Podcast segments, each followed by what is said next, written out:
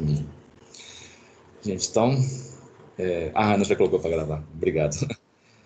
É, então, vamos né, dar continuidade na nossa conversa. Né?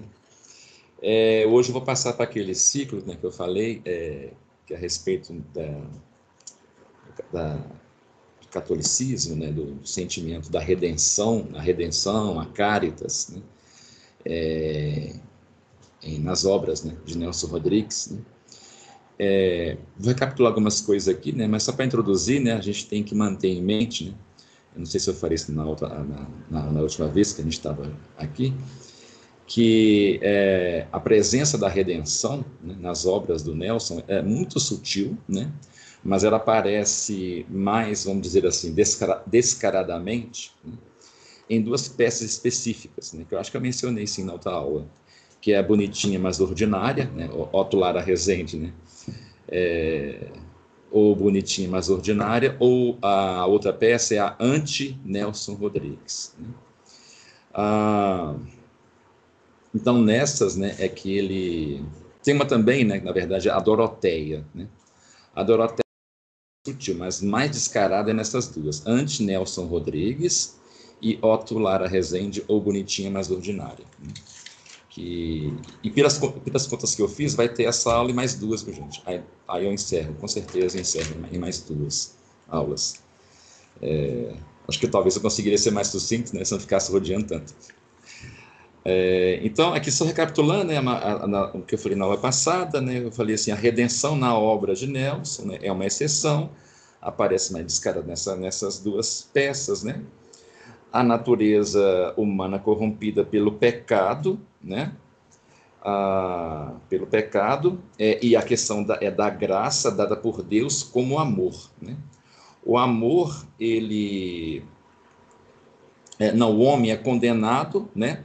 mas não nos moldes gnósticos, né? é, onde a matéria é prisão né? e o mundo é, é perverso. Né? A diferença né, da, da condenação do homem né, primeiro, né, que a, a, o mundo não é um mal, né? O mundo ele é bom, ele é perfeito, né? Está em Gênesis, né? Deus fez a criação e viu que era bom. Né? Então tem nada de errado com a criação. Né? O mal ele é uma inserção posterior e ele não é bem uma inserção, ele é um nada, né? Ah, então a gente percebe, né? É, de forma muito incidental né, nas peças do Nelson, principalmente no seguinte, né? Que quando os personagens eles optam né, pelo mal, vamos assim dizer, pelo pecado, né, isso é uma coisa é, ontológica no, no, no, sentido de que pecado, isso até lembra na, na aula de ontem né, de literatura, que o pecado ele em si, dentro da literatura, assim, isso é uma coisa muito agostiniana, né, o pecado ele está relacionado ao particular. E o bom, a virtude, né, o bem, está ligado ao universal. Né? Então, tudo que é bom, né, que Deus viu que era bom, né, tudo que é bom é universal, bom verdadeiramente, não aquilo que o homem interpreta do bom. Né? Quando o homem interpreta alguma coisa do bom, isso já é do particular. Né? É o que causa confusão. Né? A confusão vem daí, né? quando o particular ele se insere em demasia naquilo que é bom, né? É a Babel, né? A Babel que, que é a nossa maldição, né? Que por mais que, se, que buscamos a santidade, né? essa maldição de Babel sempre irá né, nos perseguir, né? Até a segunda vinda de Cristo. Né? Não tem como a gente é, se desvencilhar totalmente né, da, da maldição de Babel, que é isso, a inserção dos particulares, né? Isso é, se agravou muito mais né, após a confusão toda que começou lá no século XIV, né, com autores né, que eu já cheguei a mencionar, que acho que eu cheguei, né, que, que se eu não mencionei, eu menciono agora, seria até bom né, vocês pesquisarem depois, como Marcílio de Pádua, João de Paris, né, algumas pessoas já estão cansadas de ouvir eu falar esses nomes, né. É, e principalmente né, o Guilherme de Oca, né, esses, esses, nomes aí, e posteriormente, já no, no, Renascimento, nós temos aí toda né, uma onda né, de vários homens né, e, que se inscrevem aí, como o próprio Lutero, né, Temos o Lutero, temos a Revolução Francesa, os, os, os jacobinos, né? temos uh, Edmund Burke, né? enfim, né? por aí, John Smith, né? e por aí vai. Né? Então, uh, essa, onde eu quero chegar com isso? Né? Que essa questão do pecado está relacionado né? ao particular, né? e o pecado é confusão, é o mal, né? é, é, a, é a ausência, a privação do bem, e quando você se priva do bem, você se torna vazio, sem sentido, né? algo que é triste, né? É total, isso eu falei na aula passada, inclusive, né? É, e isso, né, só para fazer uma espécie de, de antropologia aqui, né, para a gente entender a, a visão que Nelson tinha da, da realidade, né? que a partir do Brasil, né, ele da, da sociedade carioca, na verdade ele está falando do homem, né? É, é uma fala que está até é, bonitinha, mas ordinária, né, que é a fala principal, né, que que marca a introdução da peça, que é do Edgar, né, considerado o personagem principal, né, que ele fala assim: não é só o mineiro que só é solidário no câncer, né, mas o homem, né, o homem no geral, o brasileiro e o homem. Quer dizer, ele amplia do mineiro, que é um provérbio, é, parece que era da época, não sei dizer, né, sobre os mineiros, né? o, o, brasileiro via o mineiro muito assim, né? um povo que só é solidário no câncer, aí ele amplia né, esse provérbio para não, não é só o mineiro, é o brasileiro e o homem. Né? Então ele amplia isso para todo homem, que essa é, essa ausência do bem, que está relacionado à invasão, é, é no provérbio do Otto Lara. Ah, interessante, professor, isso eu não sabia não. Né? Um provérbio do Otto, eu achava que era um provérbio popular. Aí, gente, ó, é um provérbio do Otto Lara, assim, que o, sobre o mineiro. Ah, então então está explicado, né, por que, o Nelson inseriu, né. Eu assisti, inclusive, né, o, entrevista que o professor Guedes citou, dá para ver que a relação do Otto com o, o, Nelson, sabe aquela relação de amigos, que já de muito tempo, sabe, que não se preocupam em um às vezes xingar o outro, né, Assim, é interessante isso. Você vê que os dois são amigos, mas que trocar farpa, eles, eles, eles é, alternam entre trocar farpa e elogiar um ao outro o tempo inteiro. Sabe? Eu não sei, eu sabia se eu ria ou, ou se eu é, achava bonito, né? Assim, a relação dois. É bacana, né? A entrevista. Mas, é, então, a, o particular, né? Ele invade, né? Em, quando, ele sempre invadiu, né? a, a concepção do bem, né? sempre. Né? Por mais santo que fosse né, a toda a tradição da igreja, os santos, sempre tinha um pouquinho lá do particular. Né? Mas isso se altera muito, assim, exponencialmente, né, a partir do Renascimento. Né? Sabe muito bem disso, vocês fazem aula com o professor Nanguete, que é muita questão do gnosticismo, por aí vai, né? Mas é uma coisa, uma frase que eu falei ontem, por exemplo, na aula de literatura, né? Que eu falei assim, que o grande problema desde a antiguidade tardia, né? os, os primeiros cristãos lá, sabe, os, os apóstolos, né? até mais ou menos o, o, Renascimento, né? que nós temos o seguinte, né? que o grande problema né? Do, na época, que era entre o paganismo né? e o divino. Esse foi o grande debate, né? Assim, Agostinho, São Tomás, né? por aí vai, né? do paganismo com o o divino. Já a partir do Renascimento, nós temos o humano e o divino. Né? É não que o humano tivesse, né, quando, quando temos a inserção do paganismo, né? mas agora não. Né? O, o, humano ele entra de sola, né? quer dizer, e o humano junto temos o particular. Né?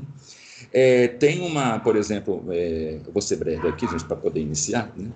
só para a gente entender na questão do, da confusão toda né, que Nelson denuncia e dessa questão da ausência, da privação do bem, da, da tristeza dos personagens, que está é, tá numa análise que o, o, oh meu Deus, esqueci o nome dele, o Edmund Burke, né, faz é, num, num, numa espécie de carta, que não é bem uma carta, um texto que ele faz, vamos dizer que é a única coisa boa que o Edmund Burke fala quando ele critica severamente a Revolução Francesa. Assim, por incrível que pareça, Edmund Burke, né, um dos pais do, do, do liberalismo, né, do conservadorismo filosófico, ele critica severamente a Revolução Francesa. Quer dizer, até ele, hein? Até ele viu que havia problema naquilo ali. Ele elogia a Revolução Americana, né? mas ele critica né, a, a Revolução Francesa. Aqui ele fala sobre a questão da destruição é, da, da rainha. Né? Ele, ele, usa o quarto, né? o pessoal, se tiver alguém da literatura, vai repetir essa parte. Né? que é, os jacobinos entraram no quarto da rainha, a Maria Antonieta, né? E essa entrada, sabe, é uma espécie de estupro social né, para a consciência coletiva, né? A respeito da instituição rainha, rainha não como gênero, né? Rainha como aquela é, porque ela era um corpo político, né? ela representava toda uma tradição milenar né? que vinha lá da Idade Média, sabe? uma descendência. Né? é, que, que explica muito né, uma frase que hoje nós escutamos muito, né, mas a gente não sabe explicar por que, a gente escuta. Os jovens de hoje questionam mais. Mas eu ouvia na, na minha infância e eu não questionava, mas eu não sabia explicar. Respeita né, é, a sua mãe, respeita os mais velhos. Né? Por que, que a gente tem que respeitar? Nunca é explicado. Né? Quando é explicado, é muito de uma forma sofista, né? Ah, porque são os mais entendem mais da vida. Mas não é só isso, porque eles carregam uma tradição com eles. Né? É semelhante à comida da avó. Né? A comida da avó, por que, que por mais que você pega uma receita, que ela, a avó te passa a receita exatamente como ela faz, mas não vai ser gostoso igual da avó. Porque a avó, ela não tem só a receita mecanizada, ela tem essa tradição que ela aprendeu lá com a mãe dela, de pequenininha, crescendo, observando e foi cozinhando. Isso, essa tradição foi entrando nela, não via manual, né? foi entrando via, sabe, a, a, vivência da vida, né? Então, é, assim era viver né, as instituições da, da monarquia medieval e do papado. Né? Era uma coisa que era vivida na carne, organicamente. Né? Temos também questão, então, claro, do Espírito Santo agindo. Né? Então, quando os jacobinos entram lá, eles destroem isso. Eles transformam agora a rainha instituição Maria Antonieta numa mulher apenas. Ela torna-se uma mulher de carne, né? e não só de carne, como um animal, né? porque ele, é, ela tem as vicissitudes, né? a parte que nós dividimos com os animais, né? a parte da, é, da, da parte sensitiva, né? a parte é, animista, né, a parte que, como Tomás de Aquino cita, né, a parte que nós dividimos com os animais. Então, agora, aquela instituição né, que só aparecia em público toda ornada, né, é, bem, como Papa, né, o Papa só aparecia em público bem ornado, né, representando algo que vai além dele. Por isso que os papas mudavam de nome, né, não eram mais aquelas, aquelas pessoas, não era o particular, né, é, como por exemplo o nosso Papa atual, né, não, agora é o Francisco, né, é algo que remonta até Pedro, né? Então representa isso. Então é isso é a é, Burke como conservador encarava tudo de forma utilitária, tanto a religião quanto a monarquia, sim, exatamente. É por isso que ele critica, gente. Ele critica porque ao se destruir essa instituição, né, você derrubou toda uma tradição né, que o povo seguia. Então agora a coisa meio que reiniciou, deu um reboot. E agora, o que, será colocado no lugar? Então ele critica a destruição da instituição monarquia, até mesmo do papado, não porque ele era né, um defensor, porque ele tinha fé, né, vamos assim dizer, porque ele via que aquilo, né, é, como o professor Guedes citou, né, era utilitário, era, era importante para o funcionamento da sociedade. E agora? Né, como é que faz? Agora acabou, né? A sociedade não orbita mais em torno de, dessas instituições, elas foram derrubadas, né? que daí começa o caos todo. Né? É a inserção máxima né, do particular né, na, na em, em, tudo. Né? Isso é uma discussão muito longa, gente, não vou continuar, né? mas é, é isso é só para descrever né, que como que isso representa um estupro, você tirar isso que vinha milenarmente, inclusive você está uma fala é, de um, é, um, um nobre, né, um York, né, com a rainha Elizabeth I, né, quando ela estava matando todos os nobres, né, caso ela estava com medo de ser morta, né, principalmente os nobres católicos que ainda tinham na corte dela. Aí esse nobre York, né, ele fala o seguinte com ela: Você não consegue me matar. Quem é você para me matar? Eu tenho, eu sou milenar, né? eu sou um York. Quer dizer, Para um olhar desavisado, moderno, vai achar que quem estava falando lá é o capitão, né? quem possuiu ele. Não, gente. Aquilo era um conhecimento comum na época. Ele não era só aquele homem de carne. Né? Ele era um ior, que é algo que é uma tradição milenar. Isso é algo que nós perdemos, que os brasileiros entendem menos ainda. Né? Nós brasileiros, né? a gente tem assim, a gente não, não, viveu isso. Né? O povo brasileiro mesmo lá com a monarquia na época de Dom Pedro I e Dom Pedro II, nem, nem, nem esses brasileiros entendiam isso. Sabe? Nós nunca vivemos isso. Né? É, um europeu né, o moderno hoje, pode ser que ele entenda mais, sabe? Mas a década de 50 para trás ele entenderia mais, né? É, então, isso quer dizer, é a inserção do particular, daí vem a degradação, a confusão, né? É, vem a, a, aí vem a interpretação, por exemplo, do bem, né, que eu estou falando, que ele é universal. Né? Então, o bem fica cada vez mais interpretado de mil e uma formas, né? cada um tem a sua interpretação, né? Então, é, isso é, justifica até mesmo o Concílio de Trento, né? Para tornar a coisa mais unificada, mais centralizada. Porque daqui a pouco, cada, cada padre em sua paróquia, ao, ao, ao, ao redor do mundo, ia fazer uma interpretação própria. A igreja percebeu isso, né? De repente, ela acordou que a coisa estava descontrolada, né? Ainda mais que os padres não tinham formação. Daí que vem o porquê é, da, daquela formação de oito anos de seminários. Né? Padre, antes do Conselho de Trento, às vezes era assim, ah, como, como o próprio é, São Felipe Neri, né? ah, você vai ser padre, né? É, isso é só um exemplo, né? ele era um santo, mas isso acontecia até com quem não era santo, né? O bispo olhava assim, não, você vai ser padre, pronto. Né? Quer dizer, uma, uma pessoa sem preparação. Então, imagina o caos que ia ficar. Né? Então, foi, precisou ser unificado isso. Né? É centralizar é, de forma ainda que mecanizada, através de manuais, porque o caos se instaurou, se instaurou, é, instaurou como nunca antes havia. Né? Então, Nelson menciona isso. Né? Então, esse mal que é inserido, o mal do homem como nunca dantes colocado na, é, na sociedade. Né? Então, a, essa, essa introdução um pouco longuinha, né, desculpa, então, aqui, por exemplo, né, nós temos a. Eu vou introduzir já com a peça Doroteia, né, que é a questão da, a respeito da redenção. Né, a, eu vou iniciar aqui com algumas leituras. Né. A, a peça Doroteia ela é classificada, gente, como uma farsa irresponsável em três atos. Né. A peça em si, ela não se leva a sério. Né, ela é uma farsa, de acordo com o Nelson. Né é onde o bom gosto não existe e o grotesco reina. Né?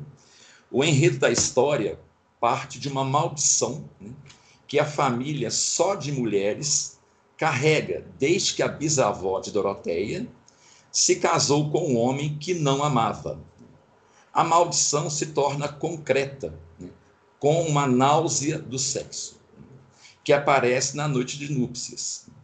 Além da náusea, né, essas mulheres é, elas têm um defeito de visão. Nenhuma dessas mulheres dessa família consegue ver homem. Os homens não são vistos. Né? Elas se casam com pessoas que nunca viram e nunca verão. Doroteia, ela é uma exceção. Né? Ela não herdou a náusea. Ela não tem o defeito da visão. Ela vê os homens. Né? ela sempre vê os meninos, ela se apaixona por eles, né? E, de acordo com as mulheres da família, ela se perdeu, é uma perdida. Né? Ah, então ela se destou, ela seria uma espécie de ovelha negra. Né? E além disso, ela é muito bonita, né? ela é ela não é seca, não é feia, né? E, e, depois que ela perde o filho homem, né, que pariu, ela decide então ser uma mulher correta. Né? Ela procura as suas tias castas, né? É, aí você está aqui uma, uma citação né, do, do do próprio Nelson, né, que vem assim. Né? Deixa eu colocar aqui no início. Pronto, trava não, PC. Só um minutinho, gente, meu PC veio travar aqui. Então, é, é então é, é, antes, de, antes de, até destravar, é, já vou adiantar o seguinte, gente. Essa peça, ela trata, pronto, destravou, vou falar na frente. Ela trata a respeito do, da questão do amor, né, que Nelson insere, que eu falei na aula passada, né, que é o amor caritas. Né? Então, o que, que ele denuncia nessa peça? Né? Ele denuncia a questão do amor elevado a uma condição apenas do eros. Né? Então, chegamos aqui na parte, né? Tá assim: Casa das Três Viúvas, né? Dona Flávia, Carmelita e Maura, todas de luto, no vestido longo e castíssimo, né? que esconde qualquer curva feminina, de rosto erguido e hieráticas, conservam-se em obstinada vigília, através dos anos. Cada uma das três jamais dormiu, para jamais sonhar. Quer dizer, elas não dormem, porque elas sabem que no sonho elas rompem várias volúpias secretas e abomináveis. Então elas não querem nem sonhar com volúpias, então por isso elas não dormem, numa eterna vigilância. Né? É, Doroteia entra com expressão de medo. Né?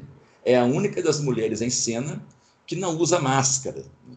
Rosto belo e nu, vestes de vermelho como as profissionais do amor no princípio do século. É, a mulher perdida por ser linda passa o primeiro ato tentando convencer as tias de que é boa e correta, né? que te, e que passou até a náusea, né? e que por isso não se perdeu. Né? Então, ela é uma nova Doroteia, né? uma que se afogou e retornou. Né? Ela só é aceita na casa como membro da família quando volta do encontro com Nepomuceno, já com, as, com chagas, né? que a tornam, então, por fim, grotesca. Então, agora era feia, como as outras, né? como deve ser uma digna mulher respeitável. Né? Flávia, a mais velha e mais feia das tias, e por isso casta e, e, e piedosa, acaba matando todas as irmãs, que numa explosão de desejo reprimido, começam todas a ter desejos carnais e passam a ver os homens, ou parte deles. Aí nessa peça a gente começa a surgir botinhas né, na peça. Então, elas, elas veem só as botinhas, nem vê os homens completamente, né, que representam os homens. Né. É, das dores, né, a filha de Flávia, que nasceu de cinco meses e morta, acabou crescendo, porque não a avistaram, a avisaram de seu falecimento, depois da primeira noite, né, da qual, essa primeira noite, ela não teve náusea, né, ela não teve náusea do, do, do momento lá da, da, sua noite núpcias, né. Então, devido a isso, né, ela está arrependida, né, ela volta ao útero da mãe, decidida a nascer novamente e poder se realizar no amor. Terminam as duas mulheres, Flávia e Doroteia, sozinhas na casa. Uma casa que não existe quarto, nem sala. Ou melhor, apenas salas. E salas, não qualquer sala, salas de eterna vigília, esperando o fim, que será apodrecer juntas em eterna vigília. Nessa peça, o amor não está presente como caritas, mas como eros. Não temos pretensão aqui, gente, de discutir essa questão é, totalmente da, da caritas, né, do eros, do acres, que é uma discussão muito longa. Mas é, o que, que nós temos aqui? Né? É aquilo que eu falei da questão do, da interpretação particular. Né? Sobre o, o bem, o bom. Né? Isso é algo até puritano. Aqui o, o, o que o Nelson está fazendo de forma irônica e debochada é, é denunciar a sociedade carioca é, puritana, no geral. Eu não estou falando puritano só no sentido religioso, né, os puritanos, os protestantes, mas puritano como um eto social. Né? Isso eu já falei várias vezes. Né? O puritanismo não é só religioso, o puritanismo é um comportamento né? abrangente, que contagia todos. Né? Isso é o que? É eu tentar, né? é aquilo que beira né, a, ao ato. É, gente sempre esqueço essa palavra quando a pessoa. escrúpulo, né? O escrúpulo, né? O, o, puritano é escrupuloso por excelência, né? O escrupuloso nada mais é do que a, o particular dentro do, do Eros. Né? E o Eros, esse amor Eros, ele só é equilibrado, né? É, isso nós sabemos, né? com o, sacramento né? do matrimônio. Né? O Eros ele não é proibido, né?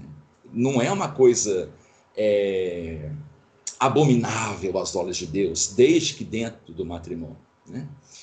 É, não vou entrar aqui nos pormenores, por exemplo, a, na questão até de que eu já vi, já vi discussões sobre isso, a respeito de que cada padre, né, fala assim, ah, mas até mesmo um casal, né, casado, matrimônio, entre quatro paredes, tem que se comportar assim, X, Y Z, né? Se as pessoas começarem a observar o que cada padre fala, né, isso vai causar uma bagunça na cabeça da pessoa. Né? A gente tem que observar é aquilo que está na tradição, até mesmo medieval. Né? Porque se a gente observar os comentários que eu mesmo já vi, é, é uma coisa que tem a ver com. que até mesmo tem a, é, que é uma discussão né, de, do, do próprio conservadorismo, né, do, do liberalismo, que é o seguinte, né, que a moral, né, a verdadeira, porque a moral, gente, é, é coisa que Aristóteles já dizia, a moral só nasce a partir do costume, da vivência. A moral não é da, das, das, das virtudes teologais. Né? As teologais são dadas por Deus. Né? As virtudes morais né, ou éticas, tanto faz, né, são sinônimos, elas são vividas, né? elas são adquiridas. Então, elas sofrem interferência é, dos particulares. Na Idade Média e Antiguidade, esses particulares eram controlados pelas universais. A partir do Renascimento, boom, né? virou um caos completo. Né? Então, você escuta uma interpretação aqui, de um padre aqui, de outro padre aqui fala outra coisa, de não sei quem que fala assim, de não sei quem, a respeito, por exemplo, da vivência da castidade entre quatro paredes. Né? De novo, vou repetir aqui, não vou entrar nesses pormenores. Mas se a pessoa for escutar tudo, né, de cada padre XYZ ao redor desse Brasil, né, ela vai ficar louca. Isso aconteceu também com vários outros aspectos da moral, né, a partir do Renascimento. Isso é do campo do escrupuloso, né, é, do puritano, né, da invasão da vida privada, né, é, de uma forma excessiva. Alguém colocou um comentário aqui, deixa eu só ver. Sempre bom ver isso. É, Belloc dizia que o protestantismo morreu como doutrina, mas sobrevive como atmosfera. Muito bem, isso mesmo, gente. Né? O protestantismo é a atmosfera, sabe? Que a gente respira, tá aí à nossa volta. Né? É, tem um caso famoso eu não vou citar aqui porque eu mesmo tenho, eu já citei algumas vezes, mas eu adquiri asco dele. Né? O professor Anguete até, até conhece, né? de um homem católico que ele se casa e, oh meu Deus, não. Gente, é uma coisa absurda o que ele faz com a esposa, sabe? Assim, ele interpretou como algo casto que está fazendo. Não você está, não. Eu, eu citava antes, eu não tenho mais coragem. Mas, enfim, continuando. Né? Então, eu vou colocar uma citação aqui da peça Doroteia, que meio que resume o que eu estou falando. Né? Ah, o importante para a mulher em Doroteia não é o amor pelo homem, é a posse do falo como objeto de prazer. E mesmo assim, prazer proibido e nunca aproveitado. Quer dizer, ela é, deseja né, essa, é, o homem carnalmente, mas ao mesmo tempo é proibido, então ela não aproveita. Né? Isso é o puritano, resumindo. Né? O homem é anulado, fica invisível por imposição de uma repressão particular, né? uma interpretação própria. Né? E aquela que ousou afrontar a proibição né? e assumir o prazer, não conseguiu escapar do rebote repressivo e deixar de procurar por sua conta um calvário que ela mesma se impõe. Não é um calvário que um padre impôs para ela. Não, eu agora vou me impor uma punição, porque eu resolvi aproveitar a carne. Né? Ah, eu vou me escotear, né? Eu vou colocar um silício em mim, né? uma vez eu até mencionei isso com o padre Paulo, né, respeito assim, olha a minha inocência na época, né? Eu falei assim, padre, a respeito de silício, padre Paulo apontou o dedo para mim assim e falou: quem dá silício para um fiel é o padre, é o padre confessor, não é o fiel em si. E eu observei aquilo e falei, realmente, né? E o que tem de gente por aí, gente, meu Deus do céu, viu? Católicos, que sem perguntar para o confessor, compra silício lá no Amazon e vai colocando na coxa, achando que vai se tornar um São João da Cruz, ou não está no gibi, viu? Não é pouco não, viu? Tem, tem a baciada por aí, viu, gente? É, ela se impõe um próprio Calvário como um Cristo feminino, né?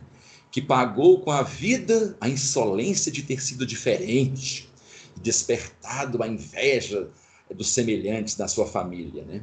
Se Cristo veio redimir com sua morte o gênero humano do pecado original, Doroteia, ela, uma pecadora, também está pagando o crime ancestral da sua bisavó, né? que, que dissociou o amor do sexo é, do amor é, do amor ágape né? e priorizou a este último, né? o sexo, e desacralizando dessa forma o amor. A desacralização que Nelson mostra é a questão, né, que é a, a base né, da peça. Né? Ele coloca nessa crônica né, a mesma, nessa peça, desculpa, a mesma temática da desacralização, usando o amor e o sexo como em Doroteia. Né? Antes de mais, aí vem uma citação de novo do Nelson, né? antes de mais nada, né, desumaniza o homem, né, o, o, o, o, sexo em si, né, na, na, humanidade, né, a, a, partir do modernismo. Né, e, e fica desumanizado também o sexo, ele fica totalmente animalizado.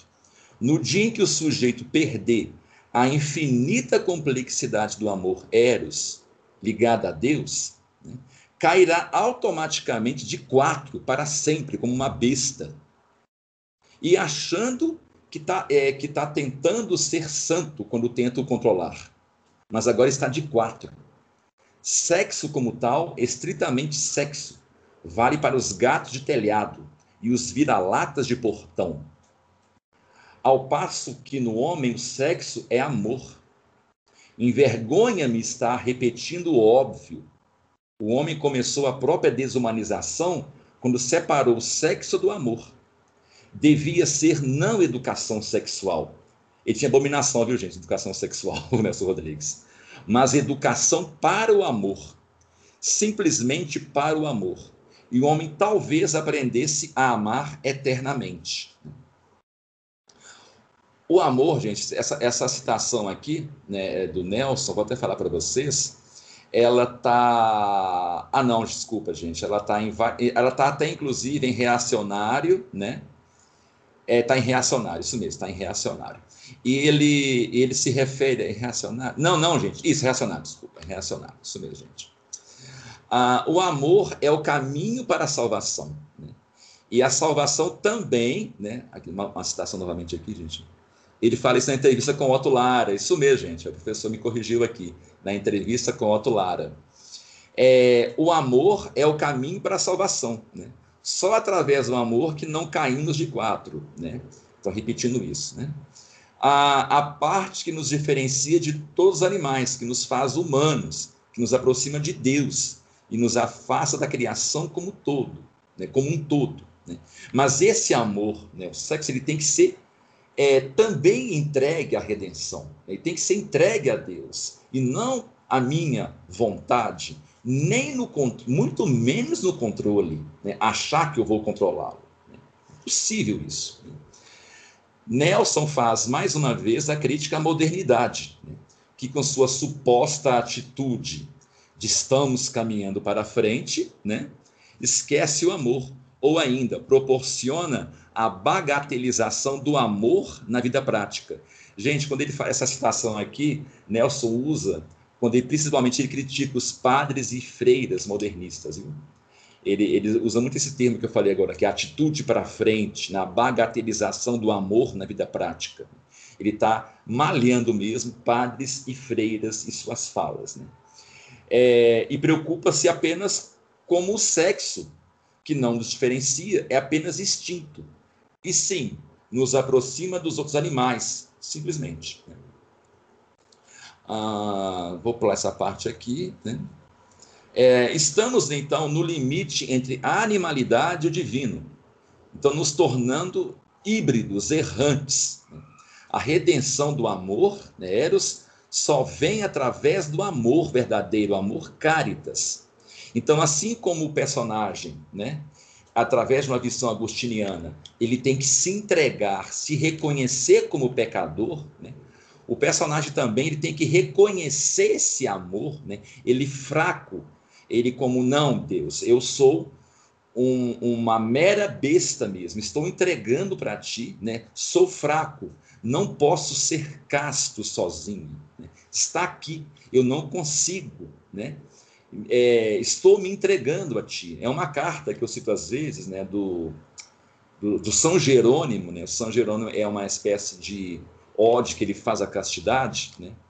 E o, o, São Jerônimo fala né, que a castidade, quando ele finalmente ele ganha a coroa da castidade, ele fala que nem antes e nem durante, nem nunca aquela castidade pertence a ele, né, que é de Deus. Né? A castidade é uma dessas virtudes que ela não se adquire com uma espécie de prática de exercícios espirituais, né? É, Deus só vai te dar e não por merecimento, é quando Deus quiser. E quando Deus quiser, é um mistério. Né? Por que, que tem santos que ficaram o resto da vida sendo acometidos né, com sonhos, né, se jogando na neve, né, é, se tentando se livrar dos desejos, enquanto alguns santos adquiriram logo de início né, a coroa da castidade? Isso é um mistério, porque é o que Agostinho falou. Nós, por mérito, não merecemos nenhuma das virtudes. Deus nos dá de graça. A graça né, é dada de graça, né? não é por mérito. E esse é um mistério, porque que Deus entrega para um e outro né, alguma virtude para outros não. Né? Isso é, e nós não vamos, nunca vamos saber por quê. Né? Inclusive, essa, essa questão agostina foi mal interpretada totalmente por, por Calvino, né? Que ele usa essa parte que o Agostinho fala, né? que a graça é dada de graça. Né? Então, a questão da fé, o sola fide, né? A fé todos nós temos e nos salva, né? Quer dizer, é uma interpretação totalmente, né? Não vou nem comentar. Né? É, então, é, a importância então dessa questão do amor, né? O eros está dentro do amar ao próximo como a si mesmo. Né? A única man maneira de nos mantermos eretos e não de quatro, como os cachorros vira-latas e os gatos no telhado. Né? é o amor ao próximo, né, como a si mesmo, mas dentro da é, não daquela visão bonitinha e fofinha de, né, de da, da, das canções lá do, do, Legião Urbana, né? Não, é o amor caritas, né? É aquela mensagem de Cristo. Né? É, deixa eu ver se eu vou citar isso aqui, que eu quero chegar logo numa passagem aqui, que eu vou explicar isso melhor, o que que... Ah, não, vou citar isso não, que isso aqui é de Hannah Arendt, né? Eu posso depois colocar lá da leitura, né? ela explicando uma citação de Hannah Arendt sobre essa questão do amor, Eros e Aga. É, eu vou colocar lá depois no grupo, viu, gente? Então, eu vou partir para outra peça aqui, que é a, a do Ante Nelson Rodrigues, né? que vai explicar melhor essa questão do que, que é entregar né? O amor Eros, né? é aquela é a atitude do, de São Francisco quando ele se joga na neve, né? ou de São Bento, quando se joga nos espinhos, né? ou mesmo do atitude do São Jerônimo, né? quando ele reconhece na carta que mesmo no deserto, né? sob um sol escaldante, tendo as pedras como travesseiro, o corpo enegrecido pelo sol, né? Passando fome, frio e sede, de noite os sonhos são recheados de luxúria. Né? Então ele acorda de manhã, né? enfesado por ele mesmo, né? E ele vai até a caverna e joga o, o chão na, na, na, a face no chão e chora, né? Reconhecendo-se, meu Deus, por mais que eu tente, né? Estou aqui sofrendo deserto e ainda assim eu sofrendo tudo que eu estou sofrendo, eu tenho sonhos de concupiscência, né? Quer dizer, não tem como, né? Então ele fica lá prostrado no chão, se reconhecendo, né? Eu não consigo. Não interessa que exercício espiritual eu faça por quantos, por quantos meses eu esteja aqui nesse deserto sofrendo. Isso São Jerônimo falando. Eu não consigo me livrar da concupiscência. Gente, São Jerônimo hein? é um dos santos mais assim, estritos em relação à disciplina. Né?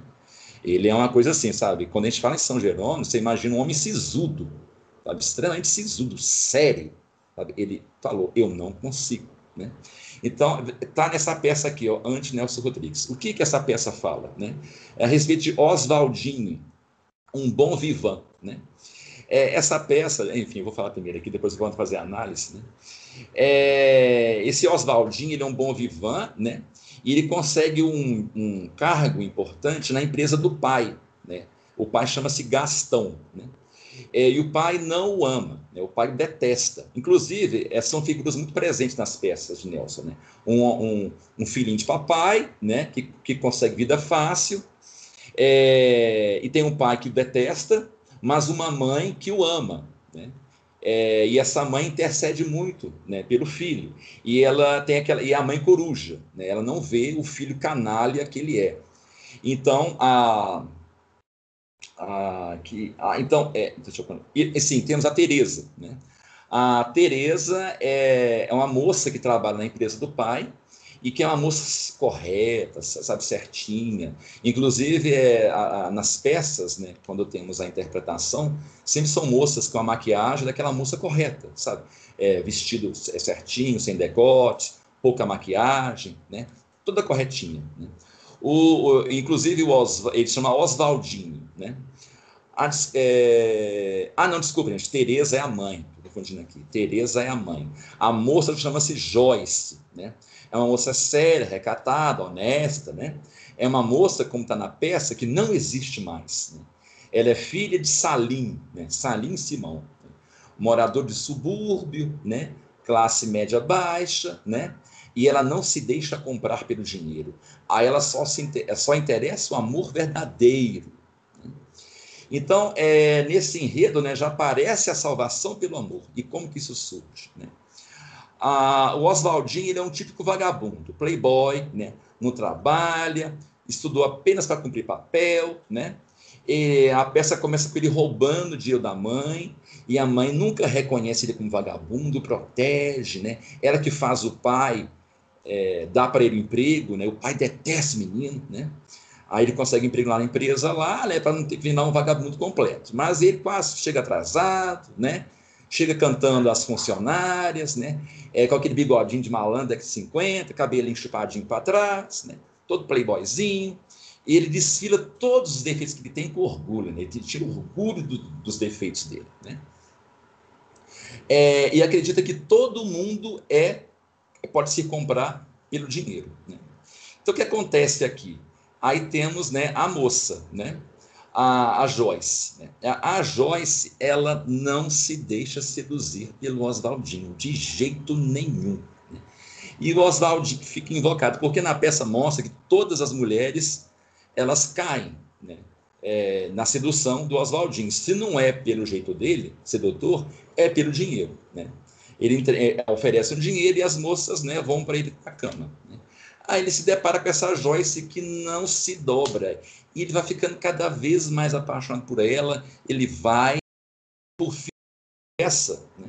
O que, que ele faz? Ele dá para ela um cheque numa, numa, numa quantia muito alta para a época, né? 300 mil cruzeiros. Né? Entrega para ele e fala assim: para você ficar comigo uma noite. Né? Aí, nessa, nesse momento, né, eu vou ler aqui a, a, a parte da peça, gente, vou fazer uma devida análise, né, ligando com os santos que eu mencionei. Né. Oswaldinho completa o cheque e passa a Joyce. Né. A Joyce vai ler, ler em voz alta né, o cheque. 300 mil cruzeiros. É, Joyce Menezes Simão, né, nominal o cheque. Né.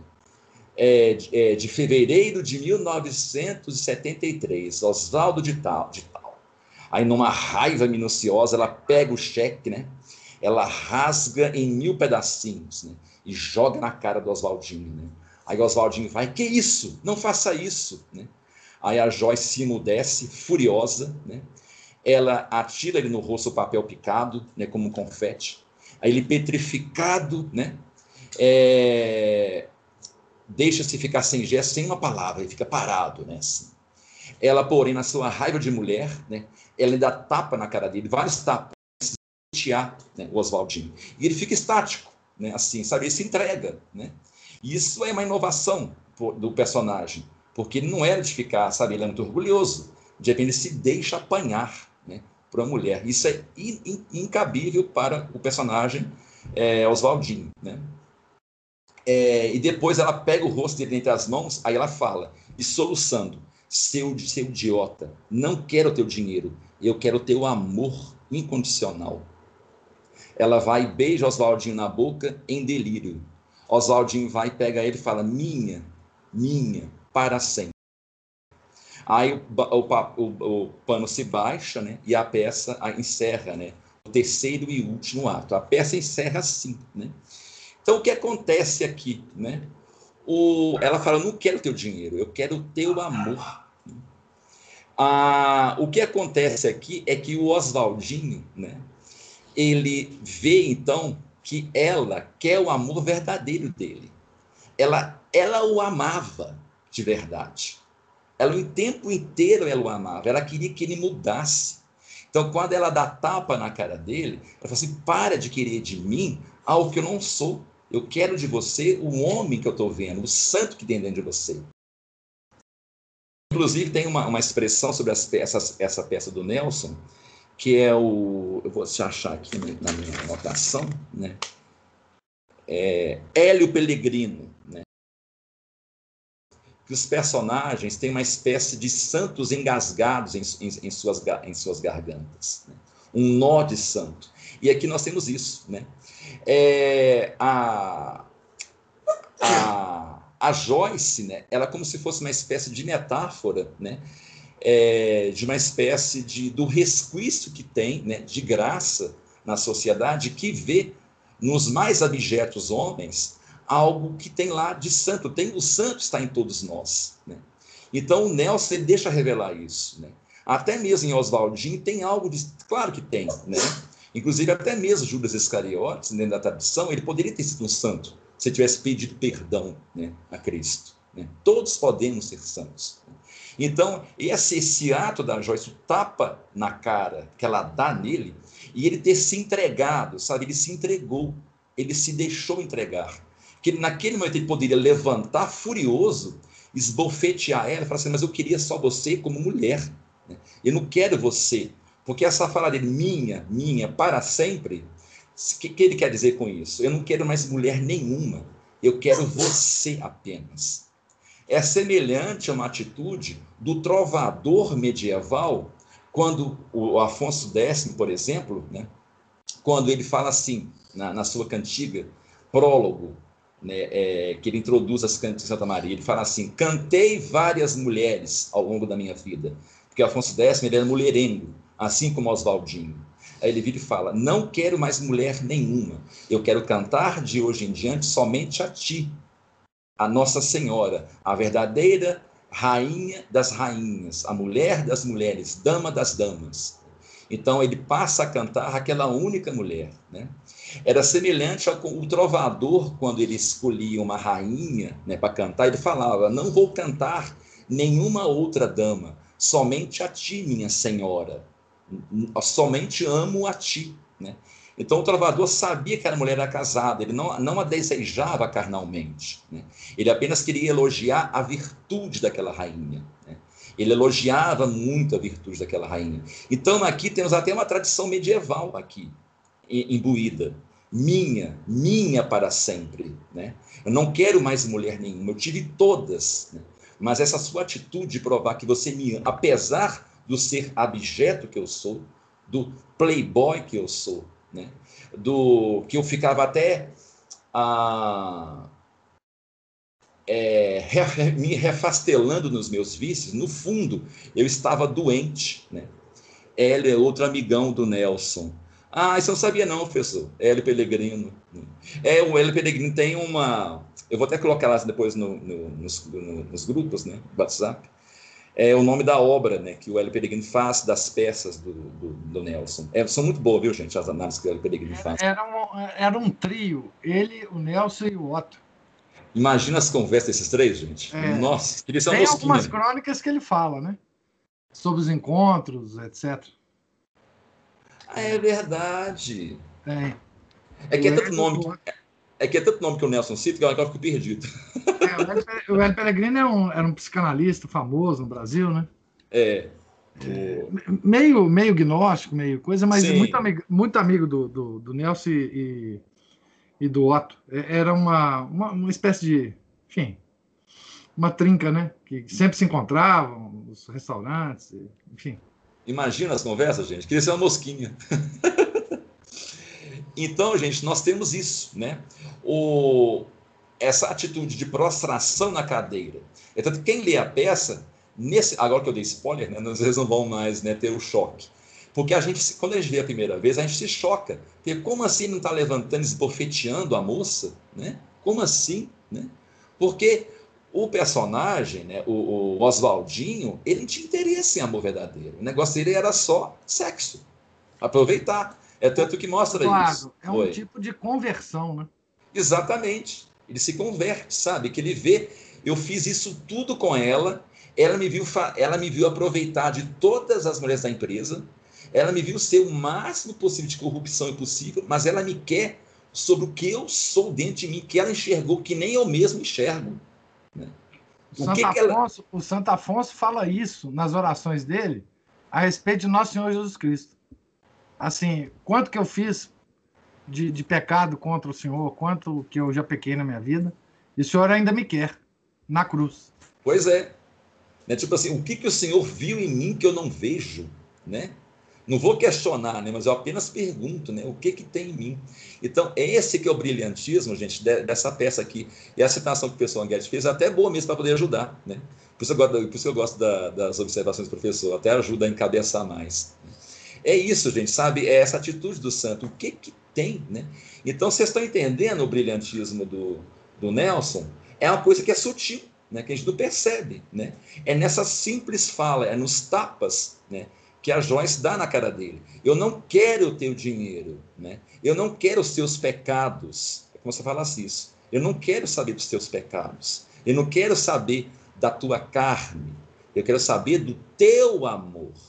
Né? O teu amor incondicional. Né? O amor caritas. Né? Ela vai, pega ele e o beija na boca. Ele fala, minha, minha para sempre. Gente, isso é maravilhoso, né? É, inclusive, a Globo fez o favor de estragar essa peça. Ela, ela tem uma interpretação dela, né, na época do Fantástico, que é horrorosa. Eu, eu, assisti na época. E eu fiquei lembrando, quando eu li a peça, fiquei, gente, é isso que a Globo, quando, faz, quando passa essa, essa, essa cena final, a, em toda a peça, a, na interpretação da Globo, né, a Joyce está recatada. Mas nessa cena final, a Joyce aparece quase como uma prostituta. Estraga tudo.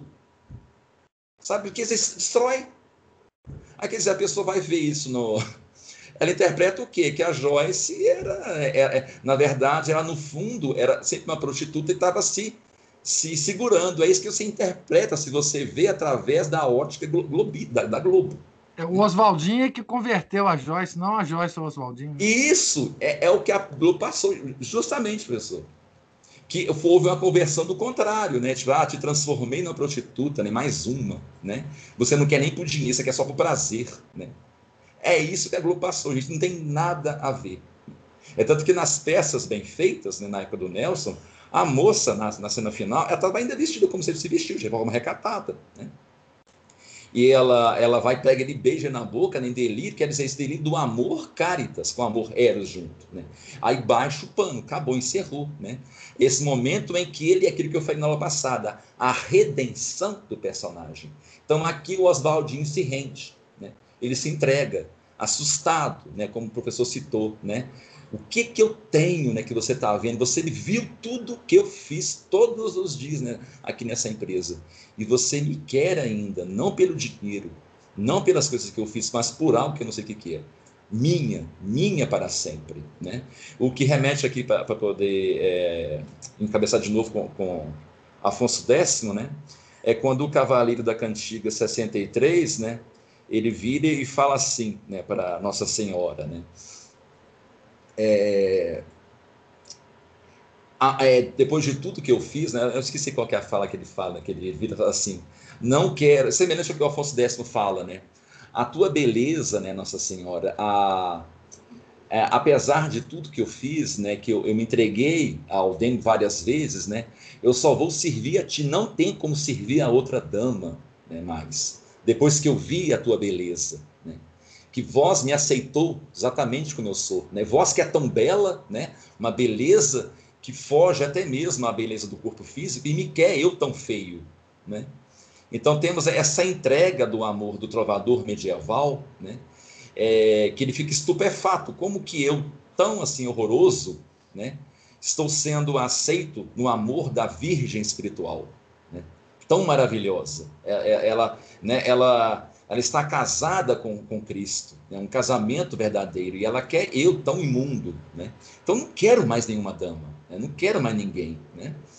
Ah, então aqui, é, deixa eu dar uma olhadinha aqui, né? Ah, e a relação com Oswaldinho, deixa eu ver se citar aqui, tá? Ah, vou citar mais uma fala aqui da peça, quer dizer assim, vem do Gastão, né? Ah, é o pai, né, do do Oswaldinho, para vocês terem a noção de como que, que nós temos esse contraste. Né? O Gastão falando, né? É, quer dizer que o dinheiro compra até amor verdadeiro. Tereza, falando com a esposa dele, né, a mãe do Oswaldinho, quero que ao morrer meu cadáver tenha de você e do meu filho uma coisa parecida com amor. Eu quero, eu dou tudo em vida e só quero para viver um salário de contínuo serei contínuo. Ouviu, Teresa? Bater no peito. Coordenado para não morrer de fome basta. Continuo mil vezes, continuo. E você e Oswaldo terão pena de mim, porque dinheiro também compra até a misericórdia de Deus. Pago antes a misericórdia. O dinheiro paga tudo. Esta paga a misericórdia. Eu, o pederasta gagá, quero ser chorado pelo meu filho quero comprar nas lágrimas do meu filho. Né? Então aqui nós temos o contraste do, do pai do Oswaldinho, que é o que não se entrega, né? ele não se rende, não há redenção nele. Né? Isso aqui, gente, é, fechando a aula de hoje, né? É, encabeça também com uma cantiga de nossa, da Santa Maria de Afonso X, que é quando o. Eu esqueci qual é o nome da cantiga. Quando o padre, um padre, ele é chamado por Nossa Senhora para ir na casa de uma viúva pobre, porque ela nem o padre queria dar extremunção para ela, porque ela era pobre. Enquanto o, o porque esse padre ele não era o responsável pela igreja que ele estava, tinha um padre o pároco mesmo né, da igreja. E esse pároco ele foi até a casa do rico dar a extremunção para o rico, porque o rico comprou né, a extremunção, né? Aí Nossa Senhora aparece para esse padre né, e fala assim: não, vai até aquela viúva, né, que o padre recusou. Ah, mas antes, aí ele vai lá né, e dá extremoção para a viúva. Aí, quando ele dá extremoção para a viúva, é, Nossa Senhora permite que ele veja em torno da viúva vários anjos e os santos, né, participando da extremoção, né, e vê que a viúva estava caminhando né, para o paraíso, né, que ela teve uma vida piedosa. Né. Ele vislumbra isso né, e dá essa extremoção para a viúva. Aí Senhora continua: agora vá para a casa do rico. Quero que você veja isso e escreva sobre isso e testemunhe. Né? Aí ele, esse pároco vai até visitar o, o superior dele, que está na casa do rico. Quando ele chega lá, ele ainda está pegando ainda o, o, o, rico morrendo ainda, né? E o, e o, o superior dele dando a extremoção. O que ele vê ao redor do rico, mesmo com a extremoção, era uma horda de demônios né, que estava levando o rico para o inferno. É, a, a, moral da cantiga é essa aqui, né, do Gastão. Né? É aquele que acha que com dinheiro ele vai comprar até a misericórdia de Deus. Né? Basta eu ter dinheiro para comprar a misericórdia de Deus. Ele não se rende verdadeiramente como Judas Iscariotes. Ele não se rendeu verdadeiramente. Né? Ele não se prostrou como Oswaldinho, entregue na cadeira, estupefato com os tapas na cara, né? Os tapas da verdade, né? os tapas que Cristo dá, né? Quando, porque o amor de Cristo, quando a gente o sente, é como um tapa. É o que Santo Agostinho falava, né? O amor de Deus nos constrange. Ele chega a doer, né? Tipo assim, como assim, meu bom pai, você me ama? Né? Isso dói. Né?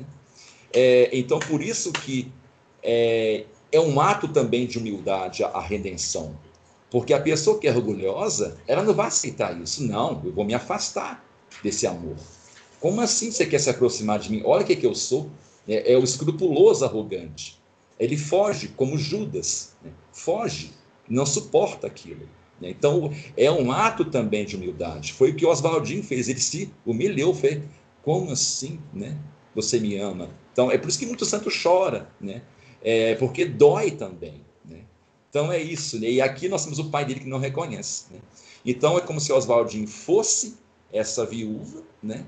e o, o rico né, fosse o pai dele. Né? Você vê como que a gente pode casar todas as tradições, até medievais, com essa peça né, do, do Nelson.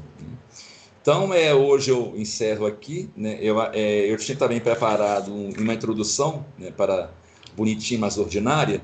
Então, na aula que vem, né, eu vou começar com Bonitinha, mas Ordinária. Se eu começar agora, né, não vai ficar meio inacabado. Né? Poderia até começar. Né? Então, eu vou abrir para comentários, né, para é, perguntas, quem quiser fazer.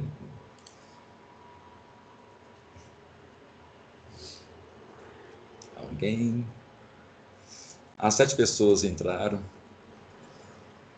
Tem Samuel, Felipe, Cristina, Ana Paula. Professor. Eu já falei demais, viu? Não tem mais.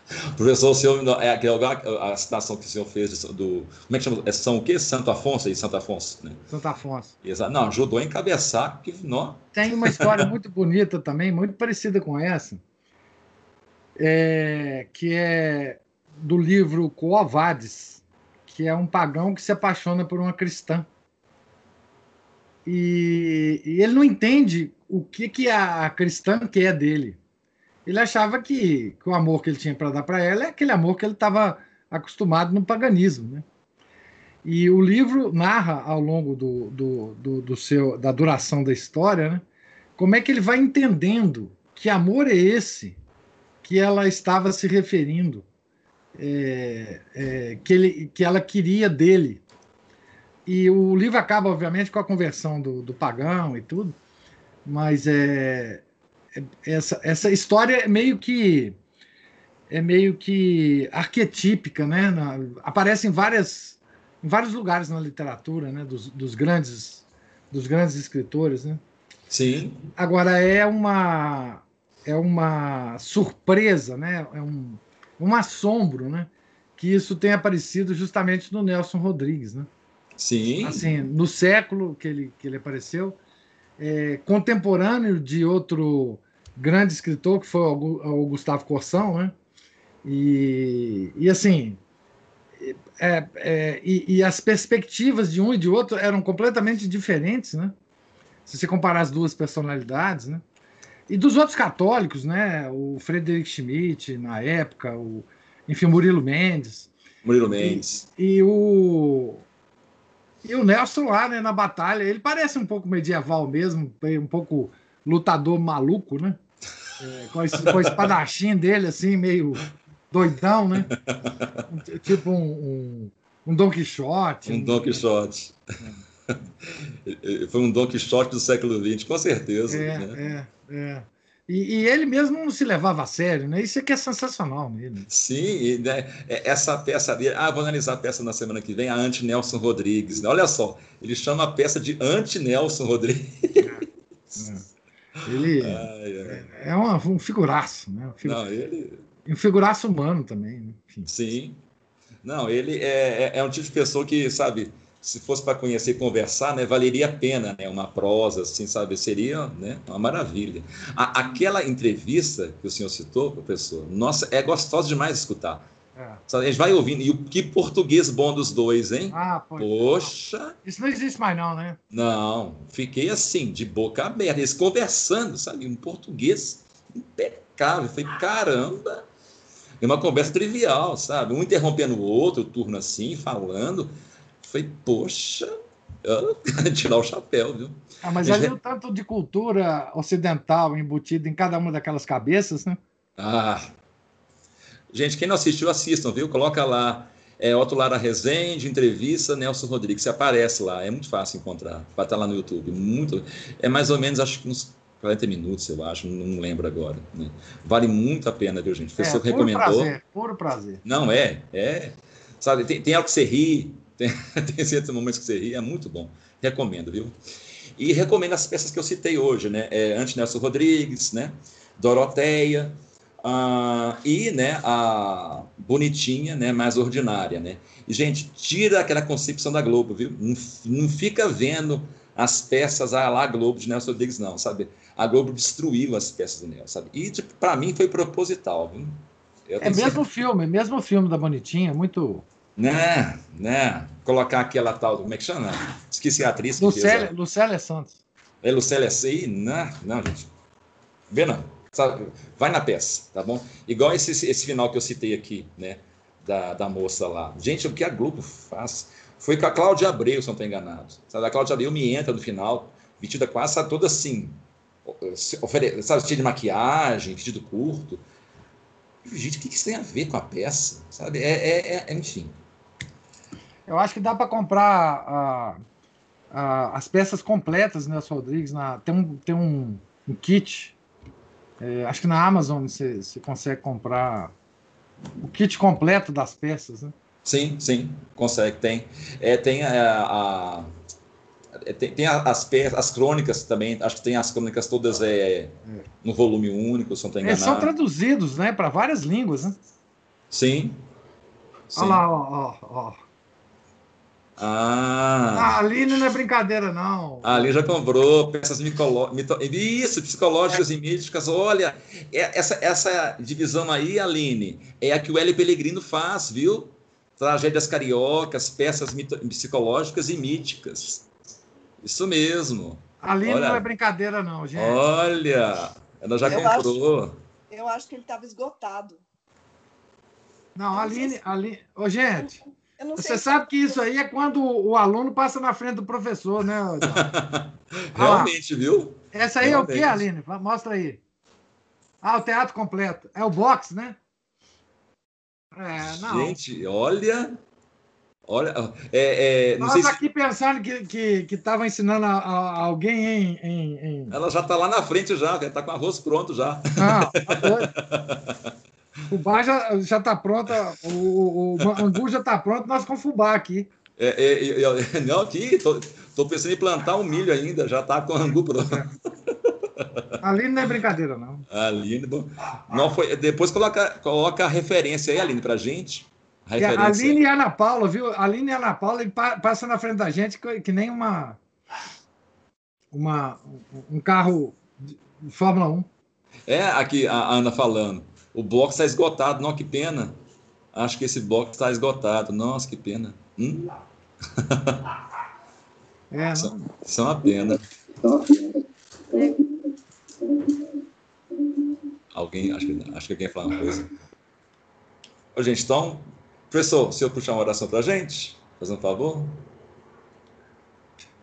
Em nome do Pai, do Filho e do Espírito Santo. Amém.